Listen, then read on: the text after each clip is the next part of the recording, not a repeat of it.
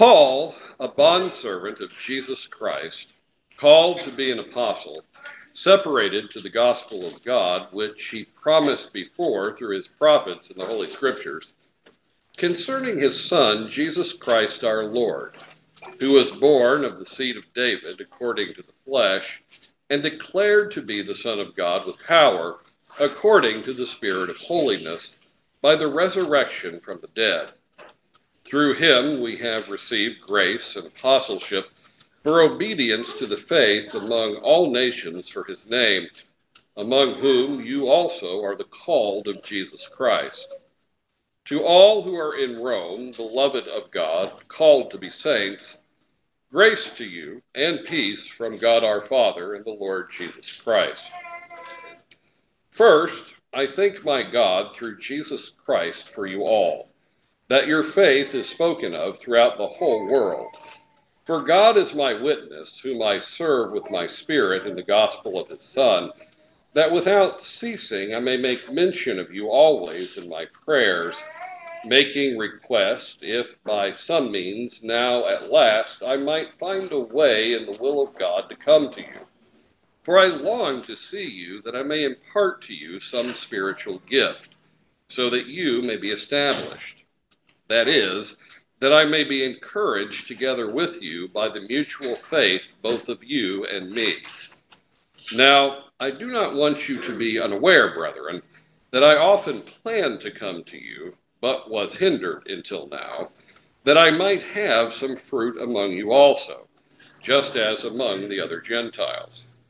I am a debtor both to Greeks and to barbarians, both to wise and to unwise. So, as much as is in me, I am ready to preach the gospel to you who are in Rome also. For I am not ashamed of the gospel of Christ, for it is the power of God to salvation for everyone who believes, for the Jew first, and also for the Greek. For in it the righteousness of God is revealed from faith to faith, as it is written, The just shall live by faith. For the wrath of God is revealed from heaven against all ungodliness and unrighteousness of men who suppress the truth in unrighteousness, because what may be known of God is manifest in them, for God has shown it to them. For since the creation of the world, his invisible attributes are clearly seen, being understood by the things that are made, even his eternal power and Godhead so that they are without excuse. Because although they knew God, they did not glorify him as God, nor were thankful, but became futile in their thoughts, and their foolish hearts were darkened. Professing to be wise, they became fools and exchanged the glory of the incorruptible God into an image made like corruptible man, and birds, and four footed animals, and creeping things.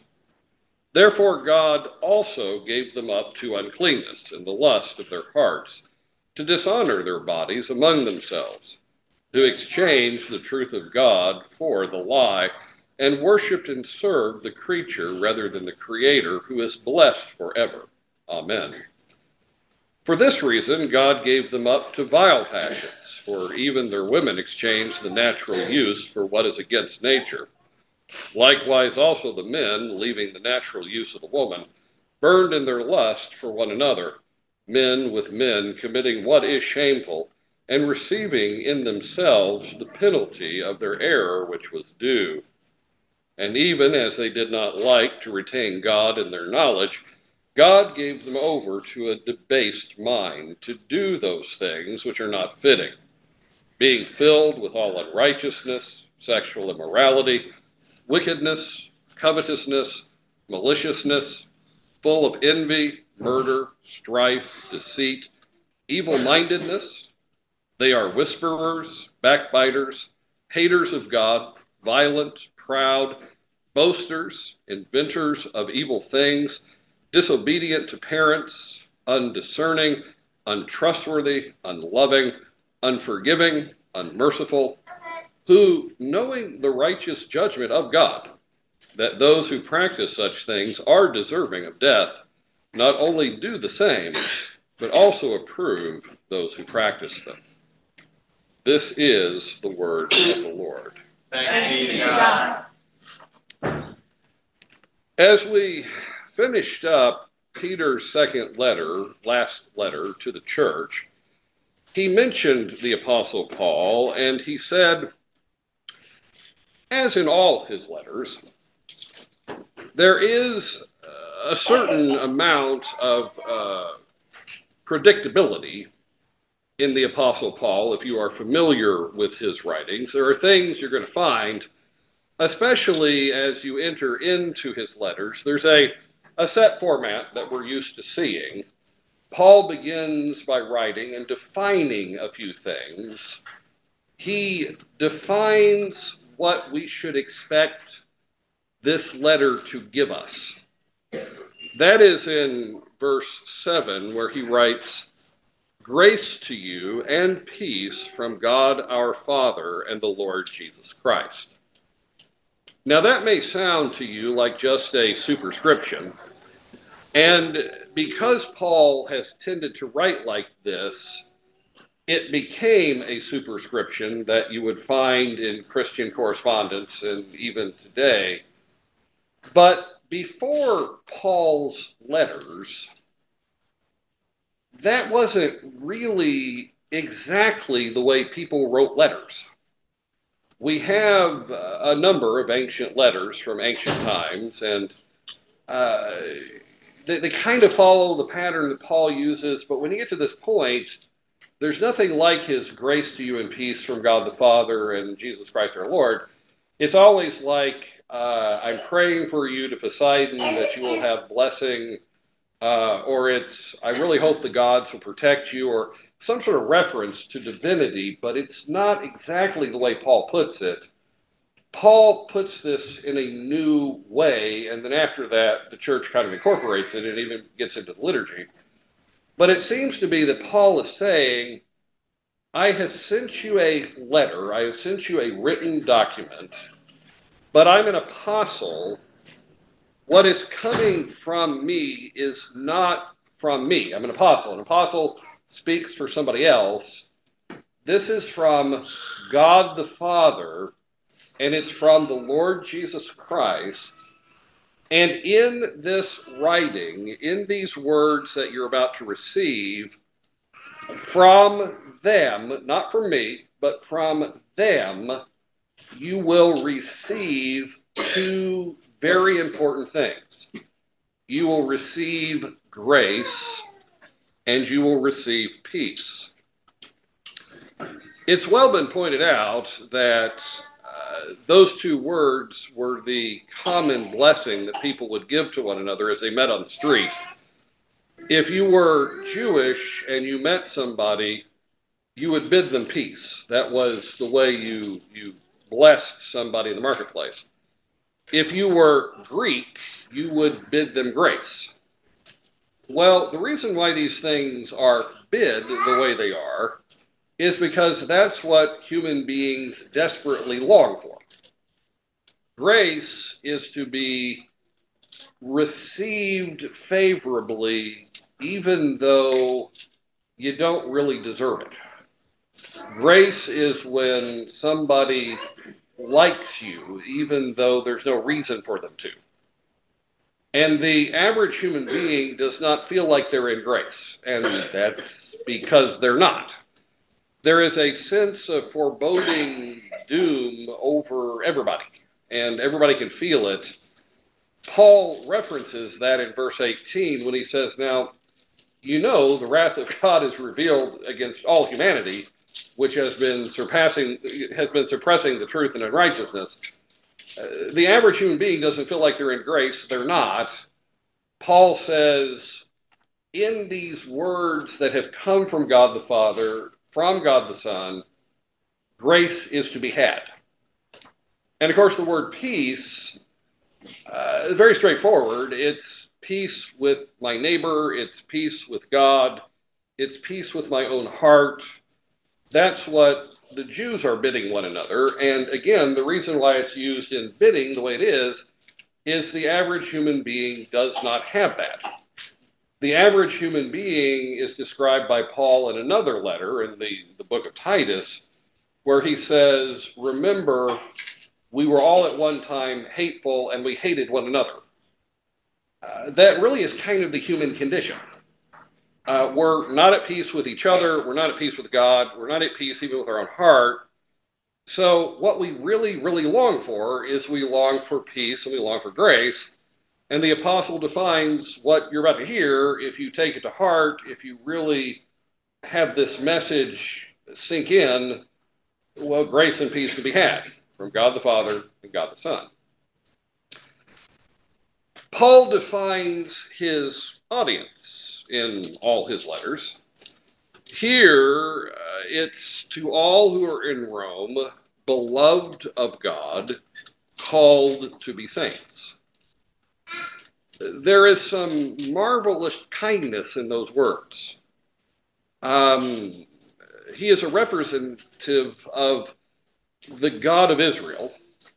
And up to this point, there has not been a whole lot of reason to believe, given the relationship between Israelite and Roman, that the God of Israel would love a Roman or somebody outside of Israel because the people of God certainly had not reflected that very well.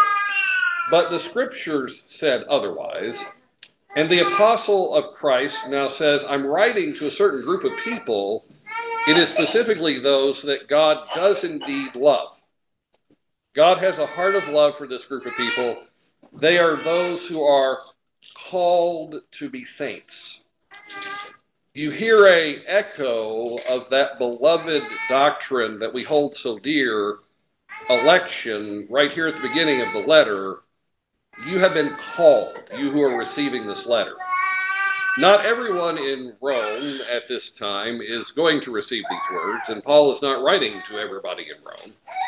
But he is writing to a select group of people whom he can confidently say, God loves you and God has called you into fellowship with himself. A very, very blessed group of people. It is the Roman church. He is writing a letter to God's people in Rome. He defines them briefly. And then, of course, what you also expect from Paul is that he will define himself. Why does he have the authority to write this letter? Uh, why is this letter uh, the word of God and not just from Bill? You know, how does he get away with writing this? Well, he defines himself in verse 1. I am Paul, a bondservant of Jesus Christ, called to be an apostle. So there again is kind of an echo of God's sovereign call, his, his electing of people you have been called to him, I've been called to him, and he has called me into apostleship, um, and I'm a bondservant. At least that's what the New King James translates it as. I'm not sure what other translations translate it as, but a, a very good translation, which would be very accurate, would be slave. There's a reason why it gets softened in the New King James it's because we really have an attitude about slavery. We consider slavery as Americans to be the worst of all sins. How could you possibly see slavery in a positive light? Yada yada yada. You know, you know the the, the rigmarole. But that doesn't permeate the scriptures. Uh, the scriptures don't present slavery as the worst of all possible sins. And in fact, Paul begins his letter saying, Now I am a slave and I'm happily a slave. I have a good master. I live in a household that I am very pleased to announce I'm a slave of. I am a slave of Jesus, who is the Christ.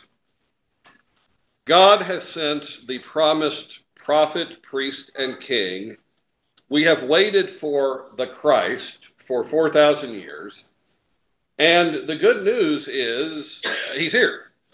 Jesus of Nazareth is the Christ. That's the way it reads in the Greek. He is the Christ. And I'm a slave of him. And I want you to know I'm very happy to be a slave of him. He has made me an apostle, he has made me a mouthpiece for himself. Um, and not only that, but Paul adds a, an interesting little tidbit that he doesn't add elsewhere I am an apostle, a mouthpiece of Christ, set apart to the gospel of God. Now, a mouthpiece is sent from someone to declare a message. It could be really any message that that someone wanted to declare. But Paul says, My apostleship is dedicated to one thing. I am set apart to that one thing. It is not about anything else. What I am about is God has chosen me to be a slave of Christ for the sake of the good news, the evangel. Um, this is good news. God has something to tell the world that is very, very positive, something that is wonderful to hear. And He has taken me and made me an apostle and said, This is what you are going to be about. And it really is about the gospel. The ministry of the apostles is about the gospel. Paul says it here, and he will say it deeper in the first seven verses as well, so that in a brief little space of time, he emphasizes the ministry of the apostleship is about the good news. That is central to the Christian religion. It is not a part of the Christian religion, it is not certainly not a tacked on element to the Christian religion. It is the very essence of the Christian religion in a way that nothing else is. There is good news to be had. That good news is the foundation of everything else that might be in Christianity. Christianity is not actually, quote, about loving your neighbor. Christianity is not about making the world a better place. Christianity is not about growing in moral goodness. And I could continue to go on. I could continue to bring up things that, in and of themselves, are good and nice and beneficial, and holy even. But the Christian religion is not built on those things, it is not central those things. Rather, the foundation of all true religion is this good news. Jesus Christ has sent out his apostles into all the world to declare the gospel, and it's really out of the gospel, all the rest of those things will come. We have lived through 150 years of some kind of interesting developments in the Christian church if you were to go back 150 years ago, you would have what was called the development of the social gospel. There was a rising out of the waning faith of the church an emphasis that true religion was about all the things I just mentioned. It was about making the world a better place. It was about teaching men to be better people. Uh, it was about you know whatever else I mentioned. I can't remember now. But the social gospel was you made the world a better place. It wasn't about spiritual doctrines or uh, blood that saves you or any of that stuff. It was kind of this utopian, you should be a good person and make the world a better place. That went to blazes in a handbasket. And in fact, you're still living the fallout of it. Why do you live in a leftist liberal environment? Well, the real reason is the social gospel gave birth to it. The whole idea that, that, that mankind could make the world a better place through his own efforts, uh, it, it quickly jettisoned the whole God thing, but it didn't really need it. And you got this utopian idea that we now still are strangled with. Well, in the believing church, there was a reaction to that, and they said, no, Christianity is about spirituality. It is about uh, your, your pious devotion to the Lord. It is about the gospel. They, they said that very loudly and they meant it, but they saw it as it's only about the gospel and nothing grows out of it.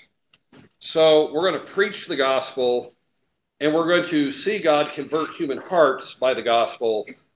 And that's really the whole thing. Uh, nothing grows from this. It's just kind of an inner thing. And in reality, both of these things were off base. Now, the first one, more off base than the second.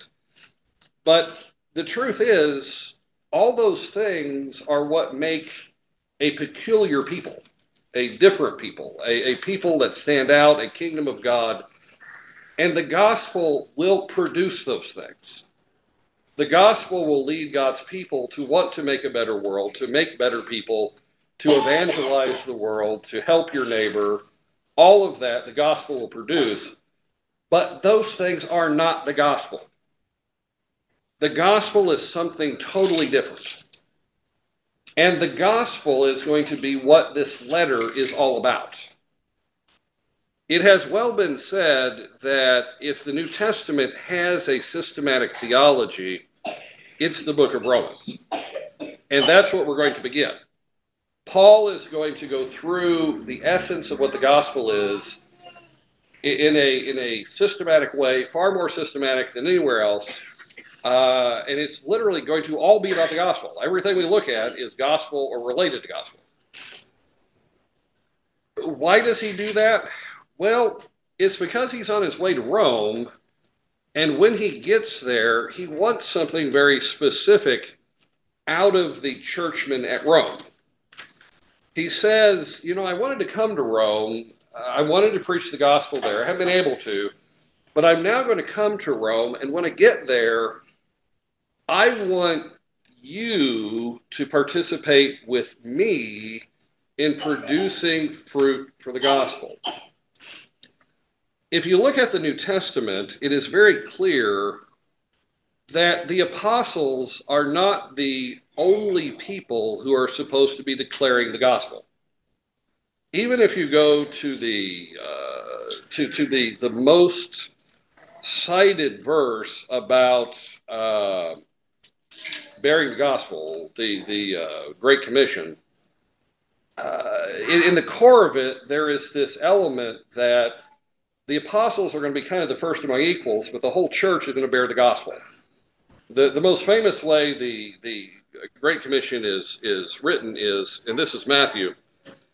And Jesus came and spake to them, and that's the apostles who are gathered saying, All authority has been given to me in heaven and on earth. Go therefore and make disciples of all nations. You do that in two ways. You baptize them in the name of the Father, the Son, and the Holy Spirit. And the second one is teaching them to observe all things I have commanded you. And lo, I am with you always, even to the end of the age. Amen. So, if you're going to teach the disciples to do everything that the apostles have been commanded, it includes a lot of things, but it includes this very command. I am sending you forth to evangelize the nations, teach the disciples to replicate everything I've taught you, including teaching the nations the gospel. And Paul, when he talks to churches at Rome or he talks to churches at Philippi, emphasizes the fact I want to bring you in for this. I want you to help me do this.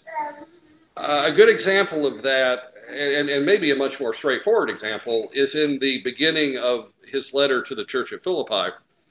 There he writes, I thank my God upon every remembrance of you, always in every prayer of mine, making request for you all with joy for your fellowship in the gospel from the first day until now, being confident of this very thing, that he who has begun a good work in you will complete it until the day of Jesus Christ, just as it is right for me to think this of you all, because I have you in my heart, inasmuch as both in my chains and in the defense and confirmation of the gospel, you are all partakers with me of grace.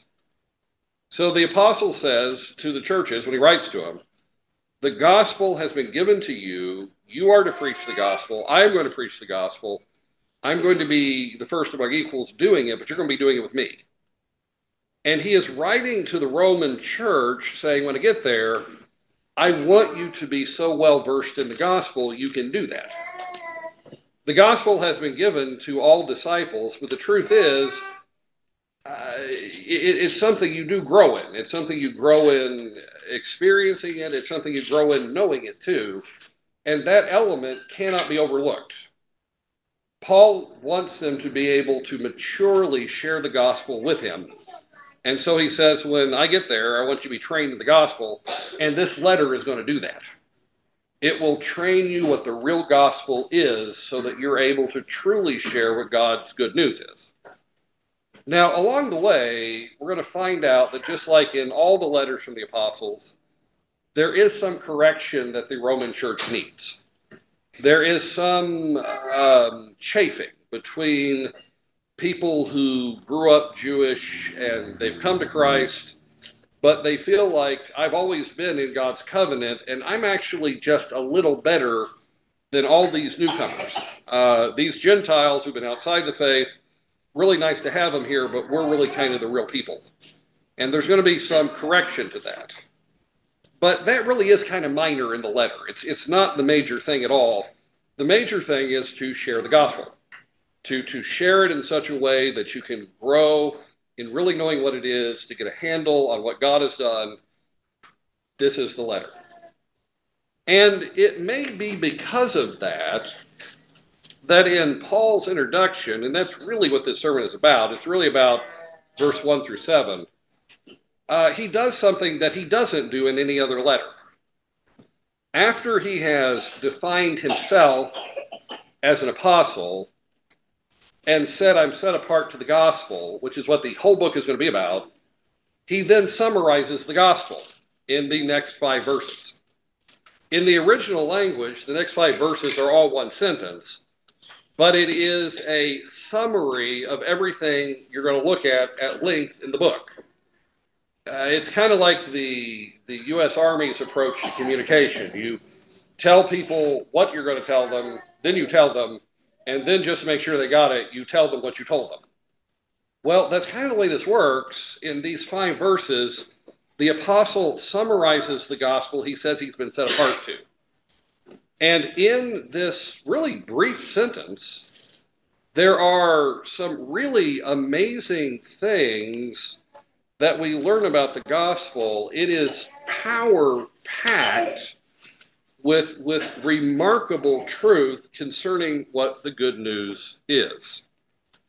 The first thing we learn about what this gospel is is that it is, quote, about his Son, Jesus Christ our Lord. The good news is about a person, a human being who walked among us. He was born in the promised land 2,000 years ago. Uh, Jesus, Jesus of Nazareth. The gospel is all about him. When I emphasized that true religion isn't those things, it is the gospel. Now, this is kind of digging deeper into that.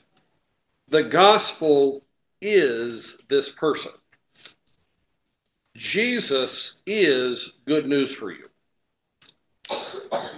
In Genesis chapter 3, 6,000 years ago, when you had the fall of man and the curse placed upon the world, so that terrible things happen, and, really in chapter 3 of Genesis, almost nothing positive is there at all. There is nevertheless the promise in verse 3 and 15 that God would send the seed of the woman to crush the serpent's head, to undo everything he was going to do, this was a person would be born of a woman's seed, and of course, women don't have seed, so this has to be a very unique person. But a person was going to come and undo everything that the devil did. Well, Paul says that good news, which really kind of has its beginning there, that good news finds its total completion in Jesus the Christ there have been all kinds of attempts to summarize the gospel in a systematic form. And these attempts are not bad things. Uh, there's things like the four spiritual laws, that was a thing back in the 80s. there was there there has been things like the Romans Road, where you kind of walk through the book of Romans and you get certain verses that tell you things about the gospel. And all these presentations are not wrong. The gospel has a content, there is doctrinal truth connected to it, but we cannot lose sight of the fact that the good news is Jesus himself. God answers the promise he made in the garden. He sends the individual. Jesus is what the gospel is about, and the gospel is Jesus. If you possess what God gives in the Lord Jesus Christ, you possess the treasure of heaven.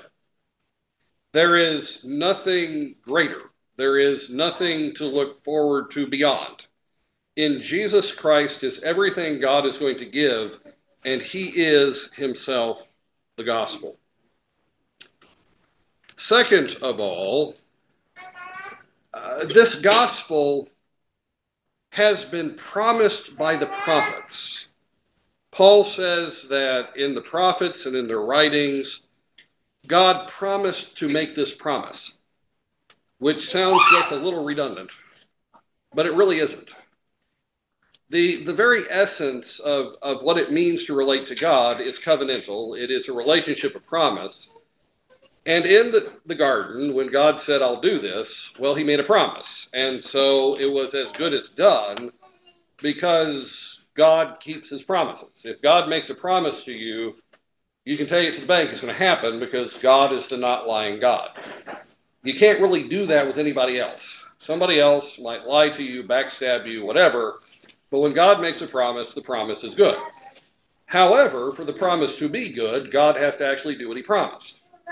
And so, in the, the, the wholeness of the Hebrew scriptures, one prophet after another was sent from God to expand upon the promise that I'm going to send somebody to undo the devil's work. Details uh, come out from various prophets. Every prophet deals with who this person's going to be. Uh, but until the person comes, the promise isn't fulfilled, even though you can count on it. And so Paul says, I want you to know true religion has been about Jesus the whole time. When you read the books of Moses, when you read Exodus and Leviticus, if you don't see those books pointing you to Christ, you're reading them wrong. You're reading the wrong book.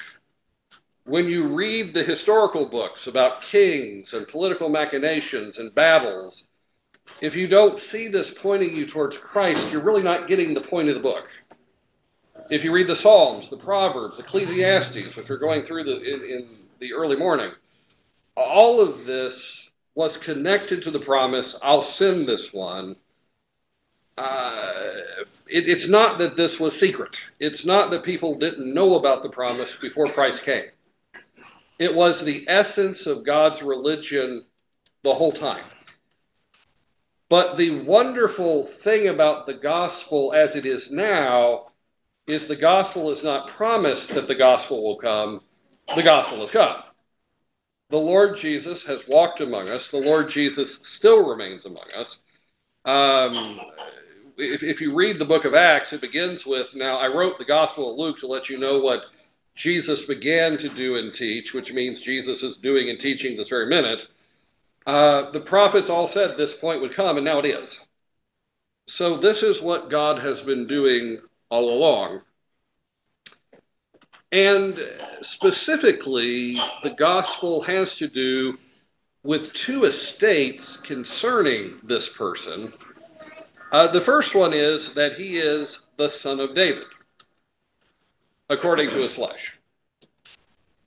When I teach my Christianity unit at EKU, uh, one of the things I like to do in talking to my Christian students is ask them, does your church do any, you know, kind of door to door evangelism or anything like that? And sometimes they will, that'll happen.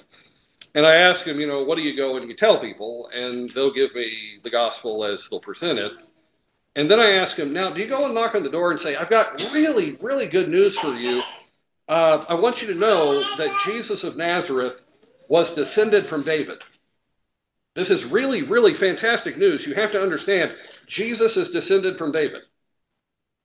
And my evangelical students will stare at me like deer in the headlights because when they think about the good news, they don't think about, well, this is David's son.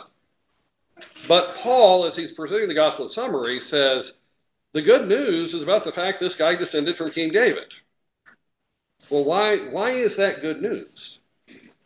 Well, there's a couple of reasons. One is David received the promise that of his line would come the eternal king. So the seed of the woman who had bruised the serpent's head has to come through his line. He will be the branch of righteousness. He will be the one that reigns forever. Um, so if he's descended from somebody else, it doesn't work.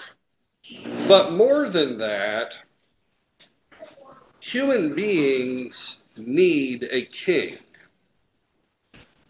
I am as freedom motivated as the next guy, or maybe the next three. I have a extremely libertarian kind of bent to my to my mindset. I, I really don't like people telling me what to do. But our Lord Christ looked out over Jerusalem and he saw harried, defenseless sheep, sheep without a shepherd, sheep that were at, at any moment given to being threatened by the wolves of this life. That's how he describes mankind.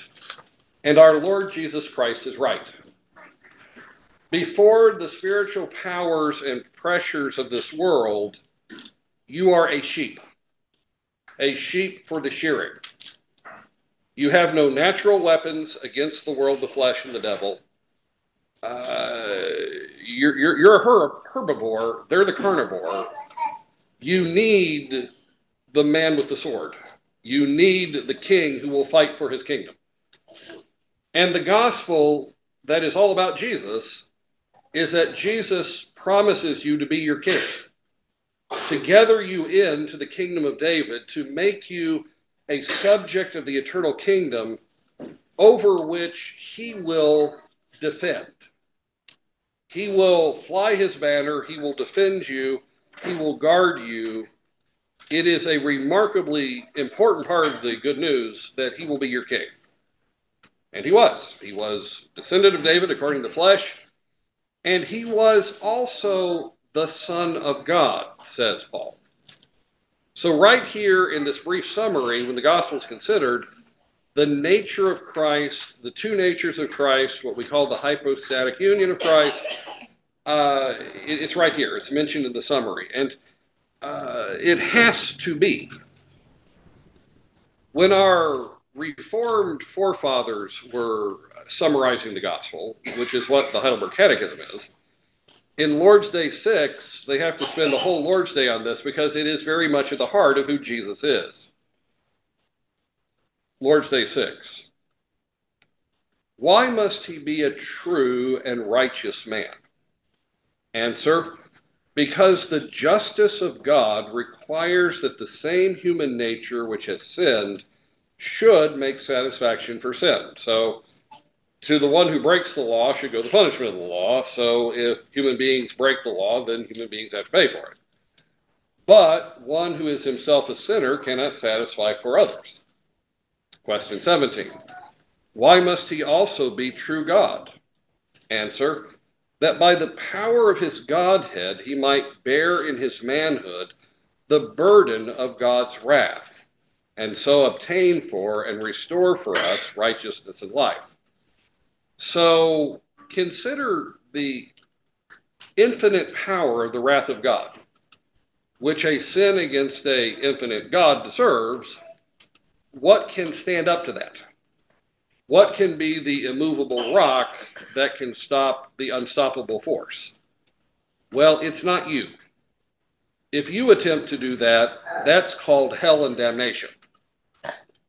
But Jesus is able to be infinitely valuable. Jesus is able to be infinitely strong.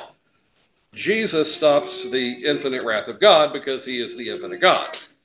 And so he has to be descended from David, so he's going to be a guy, but he's also got to be God. Um, question 18. But who now is that mediator who in one person is true God and also true and righteous man? Answer Our Lord Jesus Christ, who is freely given to us for complete redemption and righteousness. And then it ends with, How do you know this? And the answer is from the Holy Gospel, which God Himself first revealed in paradise, afterwards proclaimed by the holy patriarchs and prophets, and foreshadowed in the sacrifices and other ceremonies of the law, and finally fulfilled in His well beloved Son. Sound familiar? Uh, the good news is that there was a very unique person. He was 100% God, 100% man. That's the only way we could be redeemed from the devil's work, and he's come. Now, that is a, a very bodacious claim, but anyone could make it. How do we know that claim is true? Well, Paul moves on to that. He says, He was declared the Son of God by power by the Holy Spirit, the Spirit of righteousness, by the Spirit raising him from the dead. If the world could prove that Jesus of Nazareth stayed dead, you would not be able to watch TV without a documentary about how we prove Jesus is dead coming on every hour. It would be on posters, it would be in books. The world would be celebrating we have proved that Jesus of Nazareth is dead and we've got the body. But that has not been proved ever. It was attempted to be proved by the Roman authorities. They did not prove it. It has been attempted to be proved in every era of humankind, and it's never been proven. Every time people go looking for, did Jesus really rise from the dead? All the historical evidence say this man rose from the dead. And he rose from the dead in a way that nobody else has. I mean, some people had been resuscitated, they had really been dead, they had been revivified, but then they died again. Jesus of Nazareth is alive and alive forever. Um, you may ask how that proves that he is both uh, David's son and also divine. Well, consider this. You have a man who wanders for three and a half years in the promised land who says some remarkably blasphemous things if they're not true. He says, I and the Father am perfectly one. I say, uh, before Abraham was, I am, which means I claim divinity. I call myself the Son of God. This is not your typical wandering preacher kind of stuff. This is, is the most blasphemous, God insulting material if it isn't true. But now, if it is true, it's a totally different case. But this guy who's been saying it dies. Now, who can raise the dead? Well, there's only one. There's the one who gives life in the first place. He can raise the dead. He raises this man who has made all these claims. Would God raise to life evermore Jesus of Nazareth if all that stuff he was saying was not true? The holy, righteous God of the Bible would never, ever do that. But he blesses Jesus of Nazareth, raises him from the dead, and in so doing, validates everything the man has said. And so Paul is being very pragmatic here. How can you tell this is the one that was sent to undo the devil's work? God raised him from the dead, and he's not done that kind of raising for anybody else. So that is pretty validating. Um, this gospel, Paul says in verse 5, is apprehended by faith, but it produces obedience. Through him we have received grace and apostleship for obedience to the faith among all nations for his name. A faith filled life will create a peculiar people. I've already talked about this, so I, I don't want to just keep repeating it. But in the New Testament, there is not this dichotomy between faith and works that has built up in modern Christianity. The scriptures assume if you're really obedient to God, you know, really obedient, it comes from faith. Now, you may have a certain self righteousness and that sort of thing, but that's not what the scripture is talking about when it talks about obedience. Real obedience comes out of faith, and faith produces obedience. It, it's like Paul will say in Galatians faith works by love. And so, as Paul kind of moves into the final stretch about what the gospel is, he lets you know it's not going to leave you an unchanged person. Do you, if you belong to Christ and have been converted, do you remember what the inside of your head was like before you were converted? Some people who are raised as covenant children probably won't because they've been raised as disciples from the word go. But that wasn't my experience. I came to faith dramatically, you know, and I remember all the way I thought before, and it is a totally, totally different person.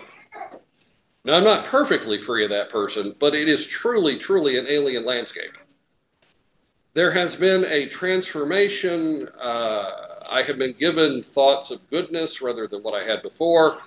I desire to do good rather than evil. Why do I do that? It's not to it's not to to earn God. I can't do it. It's because I love God. It's because the grace of God in the gospel of God has redeemed one who totally didn't deserve it in any way. Allow me to assure you, Russ Westbrook did not deserve to be saved. But God saved them, God has delivered them. How can that not produce obedience? It's not going to produce it perfectly. We're promised perfection in the next life. But how can a delivered heart not be a grateful heart? The gospel produces obedience. And it is specifically for a group of people as the summary comes to a close. It is for those who are, quote, the called of Jesus Christ.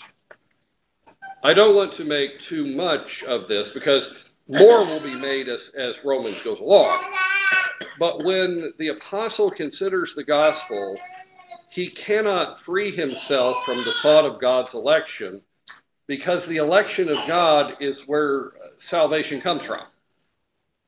I said Russ Westbrook did not deserve to be saved. I was not speaking hyperbole. I really didn't.